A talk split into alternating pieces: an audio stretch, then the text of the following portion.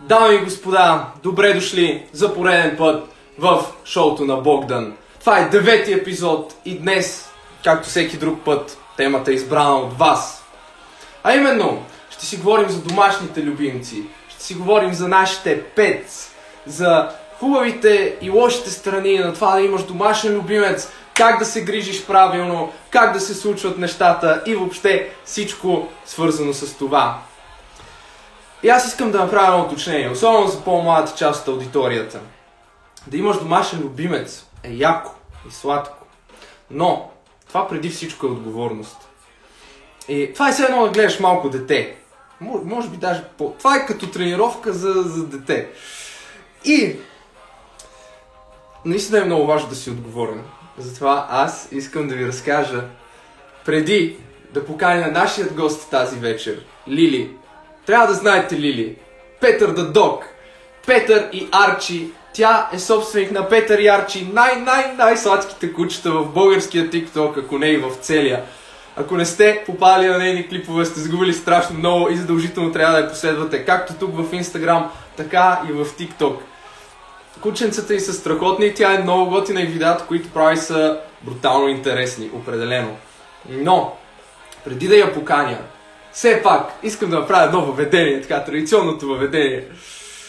И да ви разкажа за някои мои домашни любимци и за ущастната им съдба. Искам да започна с историята на моето папагалче Блу.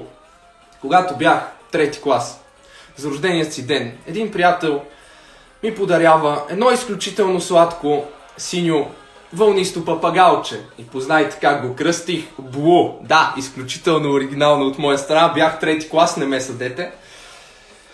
Аз обичах страшно много Блу. А, имаше си много хубава голяма клетка, живееше на село, там играх си с него, постоянно беше много умен. Примерно е така, пускахме го вътре в а, къщата да лети и аз даже му подавам пръст и той такъв прелита и ми каца на пръста, брат, вълнисто папагалче. Бах ти умния папагал беше Блу.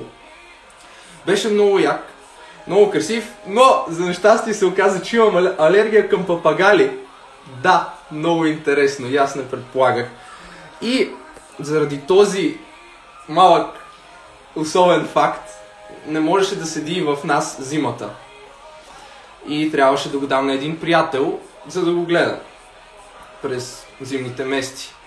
И той уж така много обича животните. Той самия имаше примерно 5-6 папагала, хамстери, морски свинчета, куче. И викам, човека е надежден. Давам му Блу за зимата. Той го гледа и примерно вече като започва да се топля времето, аз отивам при него. Такъв ухилил съм се, викам, ей, искам да се прибера Бу! Къде е Бу? Е, той, той живееше в къща с двор. А, излиза и аз, аз съм развълнуван, искам да видя моето папагалче. Викам, Жорко, къде е Блу? Той само ми кима към градината, а там има една прясно изкопана дупка.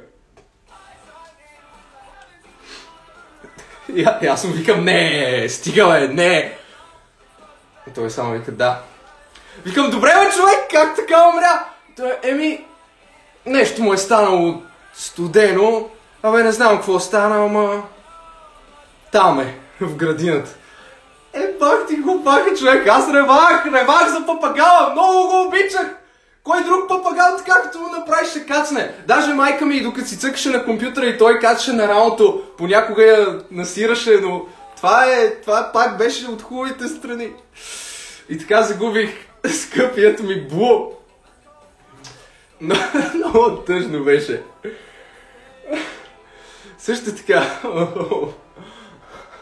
Вижте, аз, аз в момента споделям моята болка. В смисъл беше много нелепо и смешно, обаче ми беше много гадно, като бях малък. Още една история. Аз обичам всякакви животни. Вие това може да го видите. Буквално имам домашен любимец миризливка. После ще я покажа пак. Но, например, когато бях пети клас, ми подарява пак един приятел за рождения ден едно морско свинче. Морското свинче Бари. А, не Бари, стига Бари, а, а чета чата има въркате. Казваше се Руфас, Руфи, като а, плаха от Ким Possible, от Ким Супер Плюс, Руфас, обаче той беше много космат. И едно такова хубаво космато морско свинче, много го обичах, имаше грамаден аквариум, в който си живееше, беше страшно щастлив. Аз го пусках в градината на село и то си пасеше тревичка. И аз всъщност се опасявах да не би котките да го нападнат и да го изядат. Но всъщност морското свинче гонеше котките, човек. Тия котки се насираха от него. Беше страхотен. Брутално морско свинче. Много яко. И, и, и си живееше хубав, страхотен живот, преди да реша, че му трябва приятелка. И ето тази история. Искам всички да ме слушате внимателно и да запомните, защо жените сте най-долното нещо. Жените сте отвратителни. Ще му взема приятелка на Руфас. Пак имаше някакъв повод, приятелите ми знаеха, че му търся гадже и ми подаряват женско морско свинче. Даже не си спомням как се казваше, толкова е нърни. С две думи, те, те имаха така бурна любов и, и след като си пусках Бу в градинката, то той си пасеше... Бу, Руфас. Руфи в градинката. Руфи си пасеше, църкаше си, много добре беше. Обаче, с тази тъпата му приятелка, почна да се отдалечава. Така малко повече от градинката. И, и да ми бяга. Той преди ме обичаше. Сега заради тази ми бягаше. И аз такъв все пак успявам да го хвана, нали, връщам ги в а, аквариума, пускам ги пак, следващия ден. И така малко по малко се отдалечават, отдалечаваха и един ден просто изчезнаха. Тъпата кучка ми отне Руфас, мамка му, избягаха. Бах ти тъпите жени, затова жените сте супер долни, защото той си живееше щастлив и безгрижен живот и си ходеше в градинката и не бягаше и си го прибирах и тая дойде и му размъти мозъка и айде, сега сигурно си ги изяли някакви бездомни кучета там, а той си е глупав, брат, той си е глупав, че и се върза на тая. Много зле, много зле. Много зле! Какво се смеете в чата? Виждам, че се смеете. Та кучка ми го открадна, от тогава не си взимам а, такива, не ги жена. Още една история. Като малък, като малък имах едно кученце с парки, спайки. Спайки беше бахти якото куче. Пак бездомно, улично такова. Много готино куче беше. Буквално си цъках футбол с това куче. Смисъл, подаваше ми топката. Играхме си на пасове. Беше страшно добро куче. И с него няма тъжна история, той просто умря от старост, но живя дълъг и щастлив живот и цъкахме футбол. В смисъл, тогава, ако имах, примерно, телефон или нещо да снимам, за да качвам в социалните мрежи, да съм ги убил, брат, най-големия инфуенсър, с кучето с парки, как ритаме футбол. Тогава интернета беше млад, беше много хубаво. И се сещам за едно котенце. Вие знаете, вие знаете за Майкъл, моята котка, която стана известна в TikTok, нали, с нея и аз. Но пак като малък имах една много сладичка котка, Георги. Казваше се Георги и беше много яка с това, че тя беше страшно независима котка. Затова харесвам котките, защото те, те са независими, брат. Те са умни животни. Оставяш ги, те си ходят, правят каквото пожелаят и ако решат, се връщат. Котката е като жената, жената котка. Но Георги беше специален. Където и да беше. Не знам къде ходи. По, по жени, по котаранки. Като го викна, викам, Георги! Откъдето и да беше! Буквално за 30 секунди, брат, егати спринта идваше при мен. Много го обичах това котенце. много хубаво беше и то умря от старост, живя дълъг и щастлив живот, беше много хубаво. Сега знаете, а, и Елена, нали, двете ми котки, децата на Майкъл, които останаха, знаете за боболечката ми Бари и за другите неща. и за кучето ми Роки. Всъщност, винаги съм харесал повече котките, но кучето ми Роки, което го намерихме до един контейнер на село, взехме го с на- нашите родители, и всъщност аз имам поредица за това в TikTok, там изкъпахме го, направихме го хубаво, здраво, чипирано куче, направихме му нова къщичка, то живее в двора там с кокошките, тича си, много е, много е невъзпитан, много е буен, но не напада кокошките, значи уважава ги, браво на, браво на Роки. Историята му е много готина. Но, вече е време да поканим Лили, за да за да сподели тя нейният опит с нейните жени и да разкаже също как да се грижим правилно. Защото никога аз не съм се грижил. Вие и моите родители повече. Лили, здравей! Надявам се, че ви харесали моите истории. Не съм сигурна, че ми харесаха. Да, има много болка в тях, но имаше и много хубави моменти. Или, да, моля те, представи се на хората, които не те знаят от моята аудитория, с какво се занимаваш? И... Първо, първо да кажа, че ти започна много, много силно лайфа с това, че кучетата, животните като цяло са отговорност и са тренировка за а, дете, но в един момент просто изгуби това мое вълнение, като каза, пуснах го в двора и той избяга с женската и го изядоха кучета. Какво ще имаш дете и ще го пуснеш в двора да избяга с женската? Супер! Ма не, той да кажа беше независим. Примерно, ще имам дете, ще го пусна да си играе с приятели. И, и те откъде не знам, някой да го отвлече детето. Той буквално избяга с... И не трябва да имаш деца. Ими, добре, айде, няма да имам. Тренирай и... там на боболечката, ама имаш много да тренираш, да знаеш. А, значи, аз съм Лили. Аз а, съм човека на Петър Ярчи в TikTok.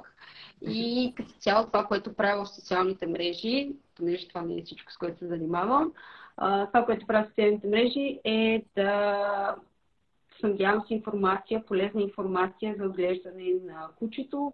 Животът с куче общо взето е темата на моя канал. И като цяло това, което правя е да споделям дългогодишния ми опит с тях.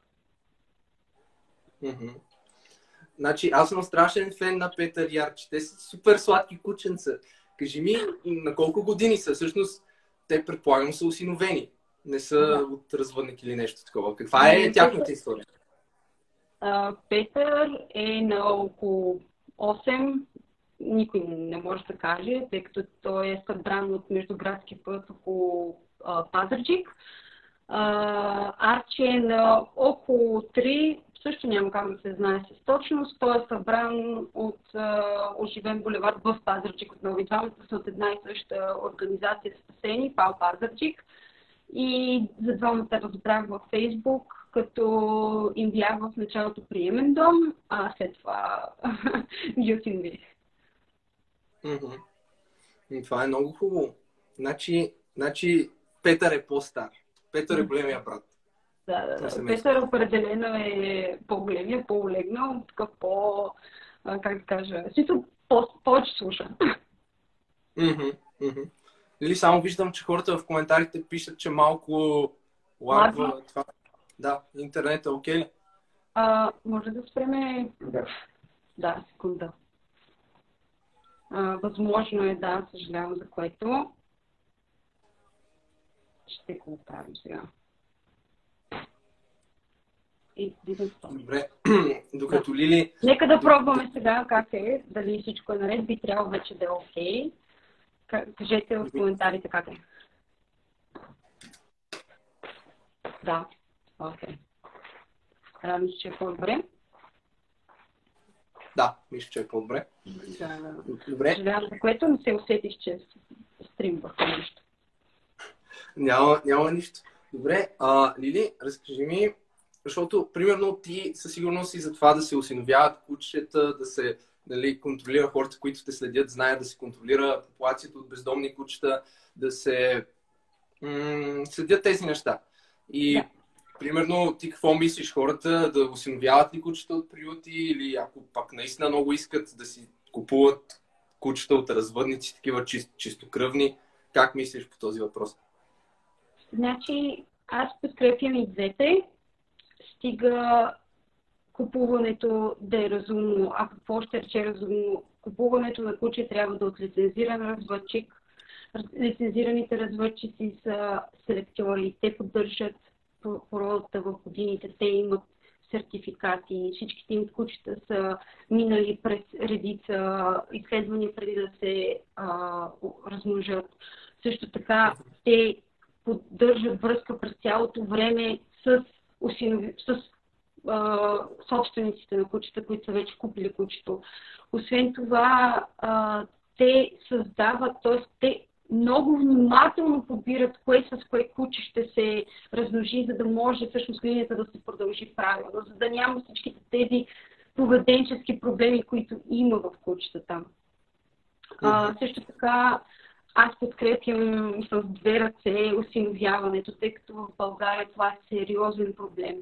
И докато има такива нелицензирани развъдчици, докато има неотговорни хора, които така си пускат кучетата от двора да излязат, да ходят по женски, а, ще има бездомни животни и ще има проблем с бездомните животни. Мен ми си иска, все пак да, знам, смисъл тук в България нещата са, смисъл на Балканите, като цяло са на светлини години от някои европейски държави, но давам за пример само а, една Швейцария, в която за да имаш куче, ти не можеш да си повече от 5 часа извън къщата ти. Ти не можеш да оставиш кучето си за повече от 5 часа само. Смисъл, има mm-hmm. такива неща, които човек трябва да е наясно при да си вземе куче, но определено подкрепям и двете, ако купуването е от лицензиран развъдчик с ясен происход от хора, които наистина знаят какво правят, докато развъждат кучето. Mm-hmm. Да, аз мисля, че съм напълно съгласен с това. И всъщност би било много по-хубаво и стопаните да упражняват по-голям контрол над своите домашни любимци и също така да, да се осиновяват повече кучета от приюти. Но аз искам да кажа, че винаги, винаги точно отговорната страна на притежаването на домашен любимец, то той, той е приятел, той става част от семейството, ми е била много така високо в очите. В смисъл, страшно се възхищавам на хората как могат да станат 6.30 сутринта в ужасен студ и да отидат и да разходят кучетата и вечерта. И това е страшен ангажимент. И аз съм такъв, вау, как намират време въобще хората при такова забързано ежедневие. На теб, кое ти е най-трудното при отглеждането на Арчи и Петър? А, съжалявам, виждам, че в коментарите, че качеството на много се извинявам за което. Надявам се поне звука да е окей. Okay. А, да, кое е най-трудното? Ами всъщност всеки ден е много предизвикателство. И двамата като осиновени кучета имат а, своите проблеми, което означава, че аз трябва ежедневно да работя с тях, макар и минимално. А, но не знам, може би поради факта, че аз съм избрала това, да имам две кучета, да са осиновени и съм поела отговорността към тях. Често казвам, не мога да кажа, че има нещо ужасно трудно. Не мога да кажа, че е лесно, но понеже аз съм направила избора си, не мога да кажа, че е трудно за мен. За много хора това, което правя, може би ми се струва много трудно, но да, важното е, че аз се чувствам окей okay с това. Всъщност това е най-важното, когато искаш да вземеш куче, да си готов на всичката тази отговорност, която ще падне върху плещите. Значи не можеш да кажеш едно конкретно нещо. Най-мразиш да го правиш като цяло, целият процес може да става труден от време на време. Ами, да, не мога да кажа, че има такова. Трябва да кажа, че е супер яко. Не знам, смисъл, пак казвам, вероятно, ако някой ме гледа отстрани, ще каже, Боже Господи, правиш това всеки ден, това трябва да е убийствено, това трябва да направя и така да се гръмна, ако трябва да го правя. На мен не ми е, за мен е най-якото нещо си с... Не казвам, че е мети масово, напротив. И Петър и Арчи имат техните проблеми. За Бога, Арчи ходи и хапе глезелите на всеки, който мине. Чисто вече не работим, работихме на това и го така. Но има много трудни моменти в тях. Въпросът е, че подхождам към проблемите с решения, а не вайкане. Mm-hmm. Това, е, това е страхотно. Това е много добре. И определено така трябва да бъде. Смисъл, браво, Лили. Ам, искам да те питам, нали, ти каза, че Ар, Арче е по-млад, Петър, примерно е бат, като когато хората си взимат втори домашен любимец, примерно имат си едно куче, то е свикнало в семейството е и си взимат второ, нали, някой път може да не се спогаждат. Какво става в този случай? Как? Не знам какъв съвет би дала на такива хора. Значи, ако човек има вече домашен любимец, независимо куче или котка, и иска втори, независимо куче или котка, има едни определени неща, един, така една, а, как да кажа, а, и специфични неща, които трябва да направиш преди да внесеш новия член на семейството вътре. Защото не може просто да изпляскаш един нов член на семейството вътре и да очакваш, че всичко ще е наред. А, има определени неща, които да направиш, когато запознаваш куче и куче. Има определени неща, които трябва да направиш, когато запознаваш куче и котка. И всичките те включват търпение и много, много знания за това кой как ще реагира. Да речем, когато запознах Петър Ячи, понеже Ачи беше 7 месеца в а, клиниката. Съответно, 5 месеца, прощави. Беше 5 месеца в клиниката. Съответно, аз когато отидох там, бях подготвена, че той ще е много дръпнат. Затова първо аз ходих няколко пъти да го видя без Петър, а когато решихме да ги запознаем, отидохме в парка на абсолютно неутрална зона, където да могат те да се запознаят с един друг и да ги разходим без да се закачат, без да имат нещо да делят. Така че, моят съвет, ако запознаваш две животни, то е да им дадеш време и пространство, преди да ги запознаеш лице в лице.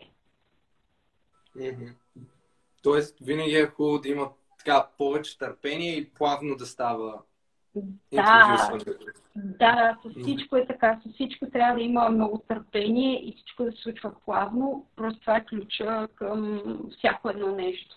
Всяко едно нещо. Mm-hmm. Добре.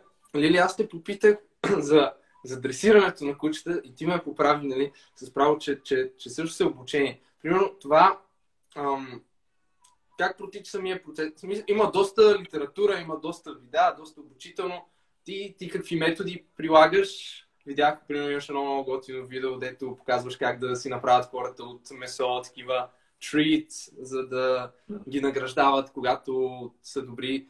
Ам, кое, примерно, е, едно от кученцата било ли е по трудно за обучение как, как минава процес на самото обучение? Какъв е твой експириенс? Ами, аз залагам на положителното обучение, като това включва а, много концептуални игри, в които ти вкарваш кучето, за да може то само да се справя с дадени проблеми. А, използвам много лакомства, просто защото моите кучета са, се, как кажа, те се стимулират от храната. Има много кучета, които се стимулират от играчки, съответно и използваш играчки. Но главната цел на обучението е да покажеш на кучето как да се справя в света. Тоест ти не го караш да прави определени неща, ти не го дресираш, което дресировка, между другото много често ми прави впечатление как хората използват съвсем свободно думата дресировка.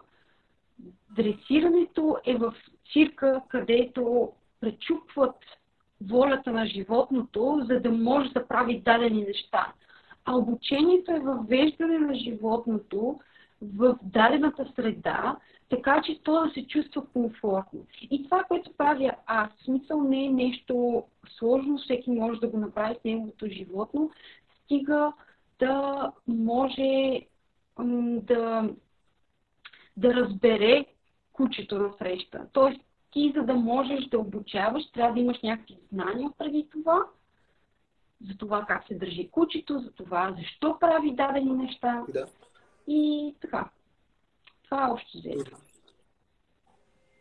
Ми, да, много, много хубав възглед на това, че просто обучението е въвеждането на кучето и към, към живота и средата около него. Това е кой, кой е по-мирен, примерно? Кой е по-пал? Петър ли? Защото ти, ти спомена, че е така опитва се да, да хапе краката на хората. Той ли ти е бил по-труден за обучение? Не, Арчи Хап е гледачето на хората. Ами, трябва да кажа, че може би с, а, с Арчи беше по-трудно, но само защото просто той имаше нужда от повече време. Всяко животно си има неговия, неговото темпо. Не можеш да очакваш, че всяко животно е еднакво ще научи еднакви неща едновременно. Uh, Петър е много, той много бързо учи, той много бързо схваща. Той сам трябва да му покаже, покаже веднъж и вече знае за какво става дума. Няма никакъв проблем. Докато Арчи, той отнема време и търпение и въобще.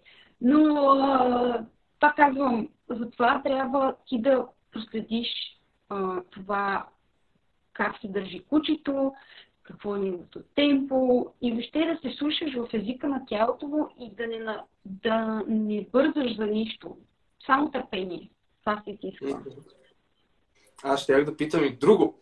Нали, има едно такова популярно схващане, че старо куче не може да го научиш на нови номера. Едно хората, които биха си осиновили домашен любимец от приют, нали, някакво изоставено бездомно куче, което е по-старо. В смисъл, загубена кауза ли е или може да се обучи и да се интегрира правилно? О, не. не, в никакъв случай. Няма, нали сега, не говорим за изключително стари кучета, които единственото, което трябва да правят е да се почиват, да лежат и да бъдат обгрижвани обичани. Но да, речем, Петър се води и възрастен куче. Петър е на 8 години. Това си е вече такава доста зряла, презряла възраст. А, така че че той е един добър пример и именно с това аз започнах TikTok акаунта ми с факта, че Петър е на около 7 години тогава, 7-8, нямам представа, смисъл, все още не знам колко е точно. И аз трябва всички тези неща с него, което е живото доказателство, че няма възрастова граница, в която можеш да научиш кучето си на определени неща. Единственото, което трябва да се направи е самият ти да натрупаш нужните знания и умения. От там нататък кучето много бързо ще разбере, много бързо ще схване какво трябва да прави. Да.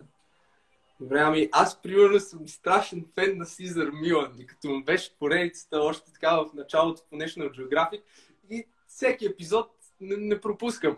Ти примерно взела ли си нещо от там или не знам някой такъв по-известен обучител на кучета на домашни любимци? Ползваш ли някой така трик?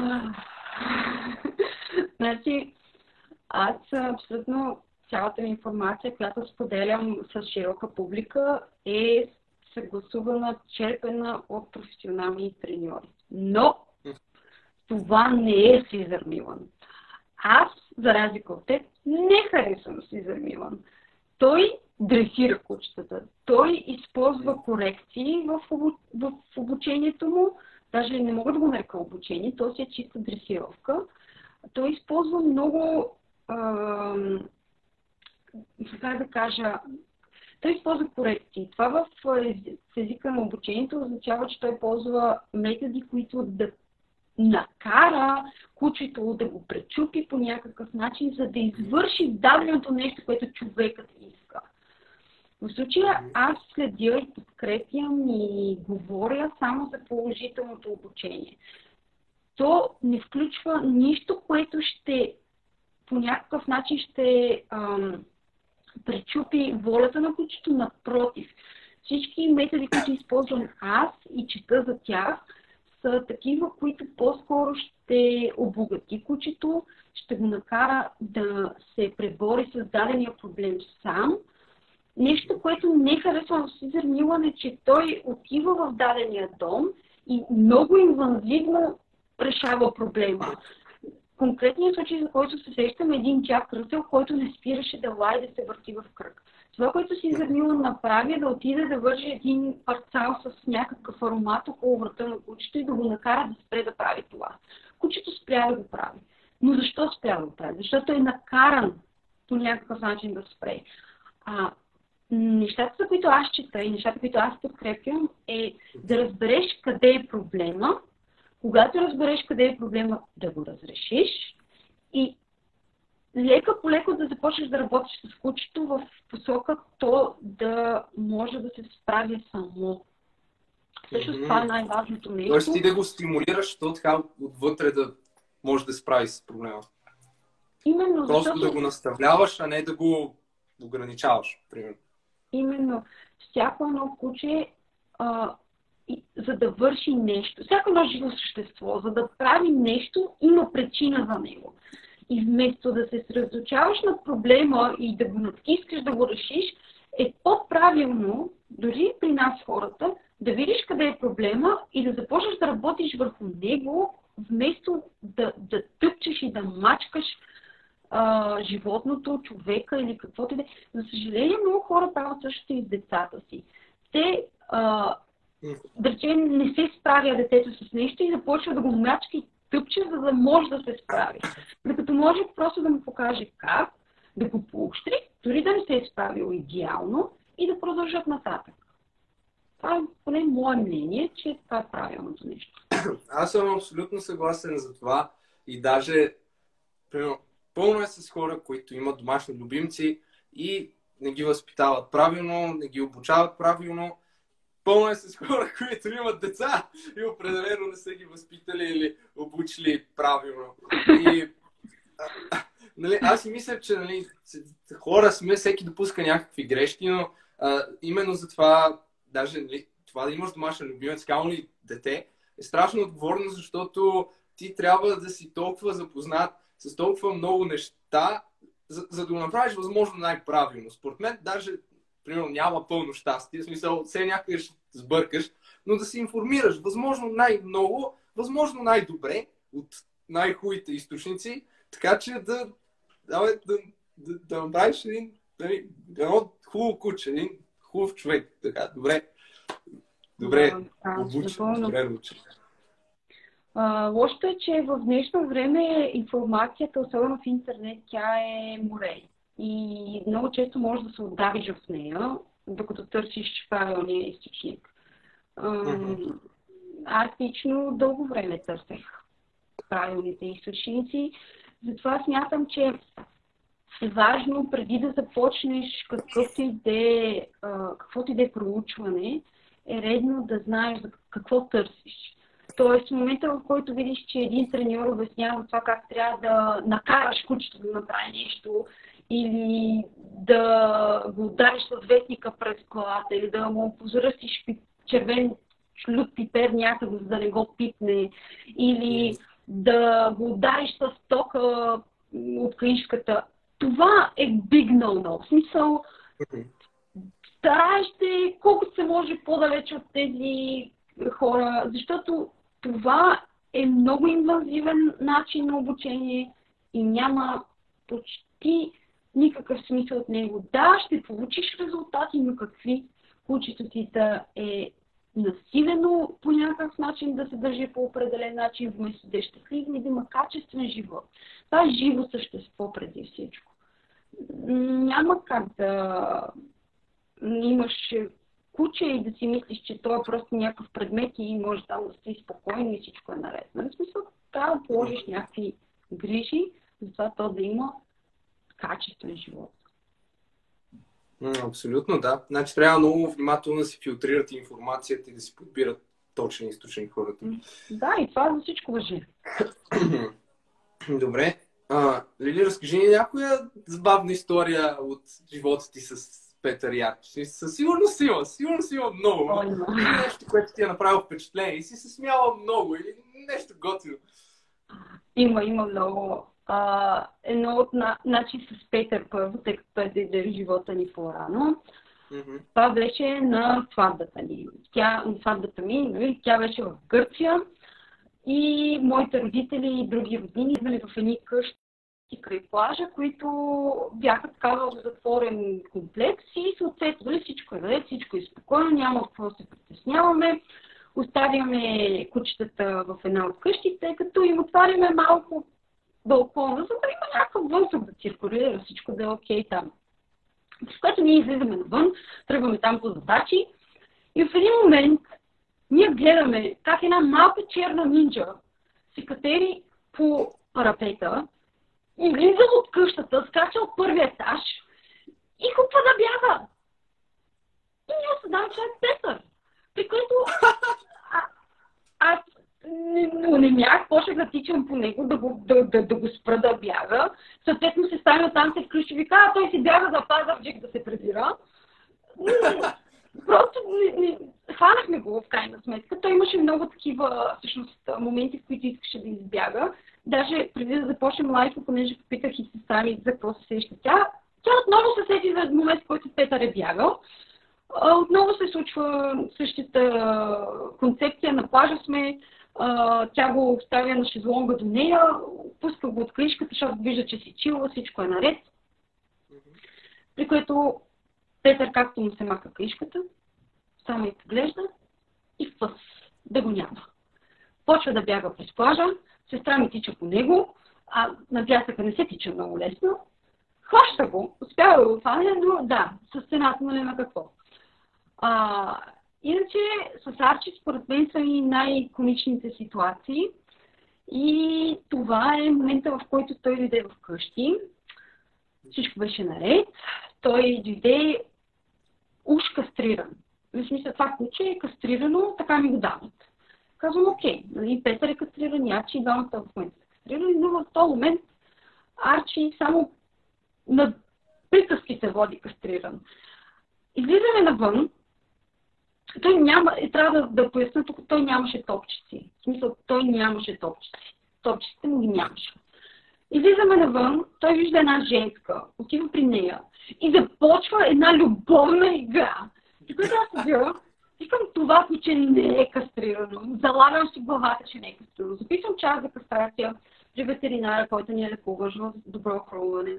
Отиваме там, всичко е наред, имаме час. Оставям Арчи, при което след около 5 минути ветеринар се връща с Арчи, който го държете по този начин и се смее, ама се залива от смях. Вика, ама защо ми водите да кастрирам кастрирано куче?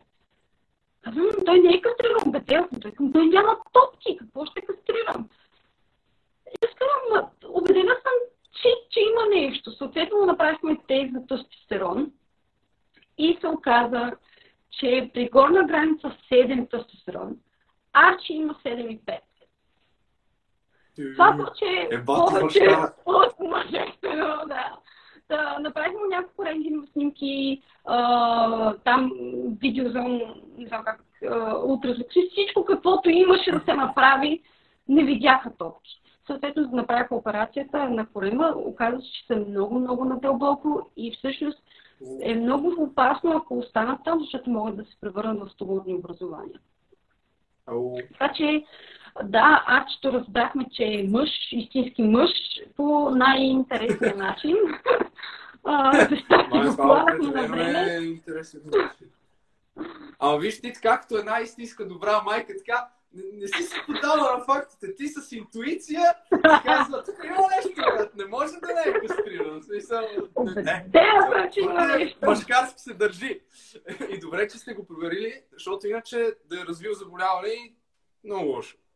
Ами, всъщност, да, това е много опасно при мъжките кучета. Тумор на тестиците е често срещано и изобщо не е шега работа.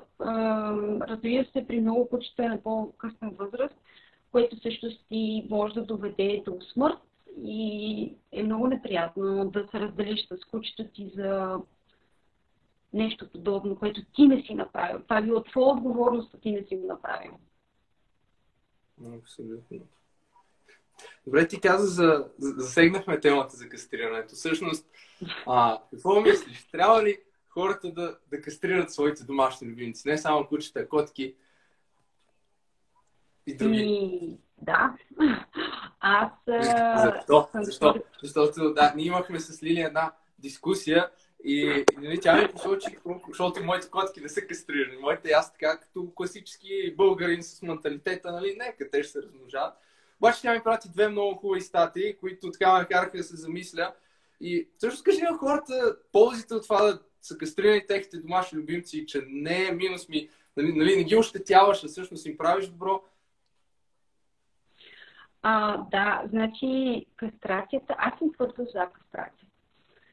А, кастрацията, освен че има изключително много здравословни плюсове за кучето, като един от тях вече изброих всъщност туморни образования на половите органи. Женските кучета, особено тези малките хибридните, като мини йорките, мини чифита, женските изключително често правят едно нещо наречено фалшива бременност. Те са бремени, но си мислят, че са, заради хормоните, които бушуват в тях. Това, нали, уповавайки се на мнението на много такива реномирани ветеринари, трябва задължително да се кастрира кучето в такива ситуации. Аз лично смятам, че кастрацията е поемане на отговорност, защото ти искаш едно животно да, да води нормален а, живот в човешкия ти свят, без да използва тези органи по нормалния начин, съответно ти го караш да живее с, примерно мъжкото куче да живее с хормоните си, които бушуват в него и по този начин да го натоварваш психически. За женските, uh-huh. както споменах, фалшивата бременност. Но най-важното, според мен, от кастрацията е това, че ще намалиш а, популацията на бездомни животни. Аз, е това е въпрос към абсолютно всички, дори към тебе. Ние с теб си приказвахме, но откъде според теб идват бездомните животни? Откъде идват? Те не идват точно такива случаи, да, в които, примерно, нали, дадено, дадено животно ще си има непланирани малки а, животинчета, поколения и всъщност хората няма как да се грижат за тях, няма как да ги гледат, няма и на кой да ги дадат и те остават на улицата. Точно така се случва. Най-лошото е, че хората не преценяват възможностите си. Първото, което е да заплождането е изключително сложен процес и много често кучето дори може да, да, да си отиде по време на раждане или подобно mm-hmm. нещо. А, другото, което е ти какво всяка година по два пъти ще имаш 7-8 кученца, на кой ще ги раздаваш? Не можеш да ги раздаваш да. вечно. Няма как да се случи. Именно за това всъщност има толкова много изоставени в плик това до кофата. Аз съм в... А, така, тази, тема ми е жива и толкова вълнуваща от вече близо 10 години и съм доброволец към организацията Редом и мога да кажа, че ставам свидетел ежедневно на абсолютни човешки извръщения, само ако мога да се изразя. Хората с чисто сърце отиват, размножават си кучето и после, еми аз нямам какво да го правя това, тези двете, и тук има един човек, дето ги иска. Нищо ще, ще ги върже на синдири, че живеят така до живот. Но няма значение. В смисъл, аз нямам какво да ги правя. Или още по-лошо, бръзват ги в турба и ги хвърлят някъде. Това е много голяма практика. Аз вече съм ти брала над 7-8 кученца, които са изоставени до, изоставени до кофата, с цел това просто, еми, ако оцелеят. Ако не, да се оправят. Но mm-hmm. това е. Кастрацията всъщност е ключа към намаляването на бездомни животни. И макар, че много хора си мислят, че ти по този начин ги лишаваш от нещо, не е вярно. Петър Ярчи са в уникално здраве, не, нямат никакъв проблем с мъжествеността им. А, Арчи Изглеждат много щастливи. Ами, Арчи все още, трябва да кажа, че Арчи все още е любовчия, той все още прелъстява маските, така да се каже. Тук си има четири, тъмън четири гаджета. Не преувеличавам. Излизаме навън и си имам първо две, които всеки път идват и да се охажват, то отива им се охажва. Той е истински, истински мъж. Няма какво да се притесняваме за него, че няма топки. Боже. Малък Дон Жуан, но това Това е Даже ето му, не знам колко в той е легнал много сладко, няма да се бързо, съжалявам. Много сладко е легнал, не мога да го дигна. Еми, добре, значи още го държи.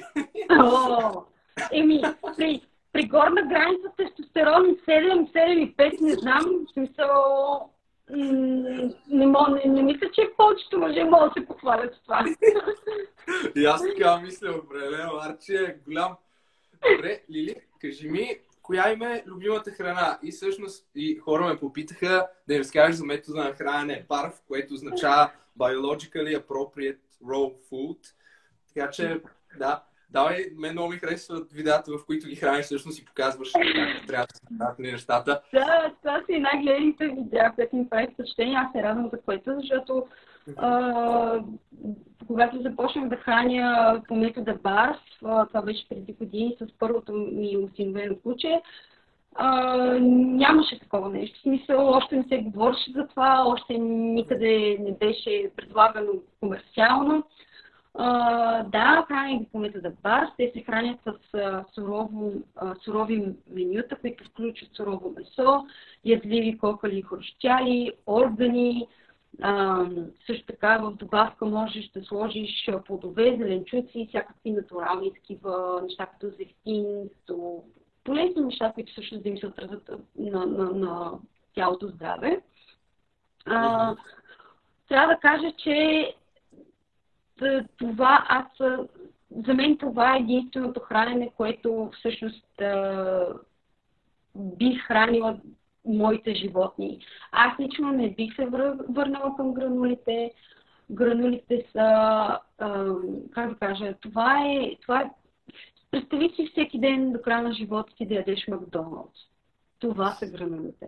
Те са, те са преработено месо и Откъде идват гранулите? Те идват от кланниците по свет. Да речем в определената държава има кланници, оттам марките, които, нали, компаниите, които произвеждат гранули, те събират това месо, което остава от кланниците.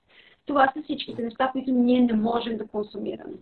Какво ги правят? Те ги пресоват, правят ги на една, един пастет, добавят всичките неща като консерванти и хиляди стабилизатори, правят ги на а, едни такива, как да кажа, едни тънки слоеве, в които вече те трябва да изсъхнат, да се направят съответно на гранулки, на там формички, на каквото се сетиш, пакетират се, съответно консервантите вътре седат, защото можеш да го отвориш след 3-4 години този пакет и да продължава да бъде окей за хранене. Сега ти помисли си до края на живота ти да ядеш само това. Да. Не, не може да много зле, много зле. Мисля, че аналогията ти с Макдоналдс беше много on point. Някакво масово преработено, консерванти. Нали? Това е, това е реалността, за съжаление. Аз а, се опитвам именно това и в а, канала ми да разкажа за а, за, за начина по който да, да, да можеш да поднесеш малко свежест в купичката на кучето ти. Дори да храниш с гранули, няма лошо. Им преди ако това нещо, което те те устройва да храниш до края на живота с Макдоналдс, вкарай малко свежест в храната си. Вкарай малко, е, малко свежи продукти вътре, за да можеш да му подобриш здравето. Сигурно се отразява. Тук виждам въпросът от радост а по метода БАС от обикновена месарница месо за хора ли се купува. А, значи, за съжаление, не мога да гарантирам за абсолютно всичките всичките барс менюта, които се предлагат на пазара, че са за човешка консумация. Мога да изброя два бранда, които със сигурност знам за происхода на месото им и че става за човешка консумация, нали, съответно самото месо не е барфа, моля ви не яще барф менюта, вътре има кощяли, кокали, какви ли не неща, които вие не трябва да ядете. А, но да, това с което храня аз, Петър Ярчи, менютата, месото, което е вътре, знам откъде е, знам происхода му и знам, че се а, използва само българско месо. Така че и, и, и, и при Барфа направиш проучване. Значи, определено. На мен точно това много ми харесва. Абе, буквално е като отглеждане на деца. Наистина. И примерно не искаш да храниш детето си с гадна храна, искаш да го храниш с възможно най-доброто. Искаш възможно най-доброто за него. И искаш да направиш така. Ти трябва да се информираш, не трябва да разучиш. Трябва да, да, четеш. Това си изисква усилия и си е грижа. И, и според мен, до, до, наистина до любов и до ангажираност спрямо животното. И аз мисля, че контент, който правиш и, и всъщност е страшно хубаво, че имаш TikTok и платформа и в Instagram, защото така със сигурност променяш мнението на доста хора, помагаш на доста хора. Примерно, даже и аз такъв, а, къде ще кастрирам тия котки, те ще си ходят там. Ма не е така. И примерно, аз си кастрирам котките, аз това се го казвам, те вече са в процес. И, нали, хора, слушайте и тия неща. възприемайте, нали, кастрирайте, има си добри практики, не само при отглеждането на животни, но при всичко с каквото се занимаваш като процес. Има хубави практики, които ако искаш да си неуспешен и да правиш нещо качествено, хубаво, добро, трябва да ги следваш. Е, аз съм изключително щастлив, че всъщност ти ги споделяш тези неща. И ти не само нали, забавляваш хората, защото са и забавни своите видеа и неща, които качваш, но и ти ги учиш да спобри и как по-добре се грижат за своите домашни любимци, което е страшно, страшно ценно, страшно важно. Тоест ти правиш такъв позитив импакт, което е супер. Изключително много се радвам, че по този начин а, влияе акаунта ми в TikTok и в Instagram. Това е нещо, което наистина е близо до сърцето ми и винаги съм искала да мога да го споделям и да разпространявам именно такава информация. Дали не предполагах, че ще мога и че ще имам тази възможност, която имам в момента. Uh, трябва да кажа, че съм изключително щастлива. Не знам дали го изразих uh, така истински в съобщенията ми към теб, но наистина, наистина, наистина много, много, много се радвам за това, че се т.е. прочете това, което ти изпратих, че вникна в него и че ще поемеш отговорността към животните, които имаш. Защото аз виждам, че ти си интелигентно момче, макар че имаш най-ужасния хумор на света, по-още чак забавлявам на него, това е по-лошото. макар че си нали, простак под една такава форма. Абсолютно! Начин. Аз даже имам едно любимо изказване, което казвам на примерно нови хора, с които се запознавам, че, че батко ви е простак, но не е прост. Истински простак е батко. Обаче аз виждам, че си супер интелигентно момче и ако трябва да съм честна, това беше единствената причина, по която се съгласих да съм в твоето така инстаграм шоу, защото макар и простак баткови, той е много интелигентен. Не е изобщо за подценяване. мозъка му вътре работи, работи, работи. Та... Не, не е за подценяване. Радвам се, радвам се, така, че се създаде тази дискусия. Много се извинявам, че е лагало през цялото време. Надявам се поне звука да е бил окей. Okay. Не, звука е, звука е бил страх, звука е страхотен. Нали? Аз не чувам хубаво. И, и аз искам пак да ти благодаря, че, че съгласи всъщност да ми гостуваш, защото аз, аз наистина съм фен и наистина това, което ми прати, ми беше полезно и наистина искам да достигне и до повече хора. Но, и това е много, много готино. Така че продължавай да правиш това, което правиш. Ние ще продължаваме да те гледаме. Ако някой не знае Петър Дадок, отива там, TikTok, мисля, че беше в линка на Instagram профила. Нали, да. Ще го потърсите. И това са страхотни неща. Ако искате, планирате да си имате домашен любимец или си имате и гледате как да направите неговия живот по-хубав, по-пълноценен, задължително трябва да гледате нещата, които прави Лили. Лили, благодаря ти, че ми гостува. За мен беше огромно удоволствие. Сега имам така една традиция в шоуто. Искам да изпратим Лили с аплодисменти в коментарите. Слагайте Айде да аплодисменти. аплодисменти за Лили в коментарите. И сега, разбира се, дами и господа, аз имам традиция да закривам шоуто. А, с, искаш да направим един тъмнейл с а, Арчи, как седи на камерата, за да мога да го сложиш него на мене? Ама то се вижда много зле, между другото. О, ужас! Еми нищо, айде поне той да е бати. Смисъл. Чакай, чакай, много, много малко време ще закриват лайфа, така че трябва да пусна песента. Ето го, ето го, ето го кучето! Арчи! Браво на Арчи! Тъмнела, имаме го. Лили, благодаря ти. Благодаря ти страшно много.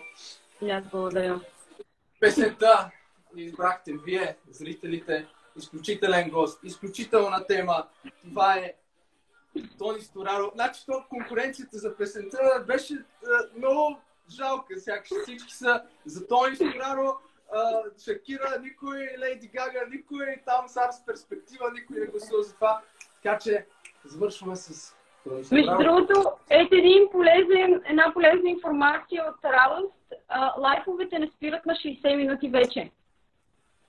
Сериозно? Да, ето, да разбереш нещо. А за колко? Ами, не знам, тя може да каже, но аз не съм, защото съм изгледала един неен лайв в час и 15, тъй че, ето, вече може шоуто на Богдан да е повече от час. Това, страхотно. Мале, Новия чакам диджей Дамян. Богдан. Два часа ще ме гледате. Без прекъсване.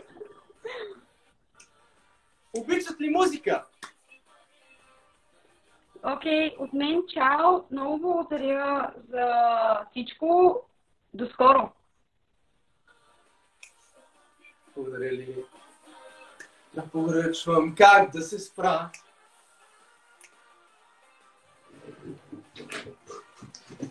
Ué! Ué! Ué! Gostou! Ué!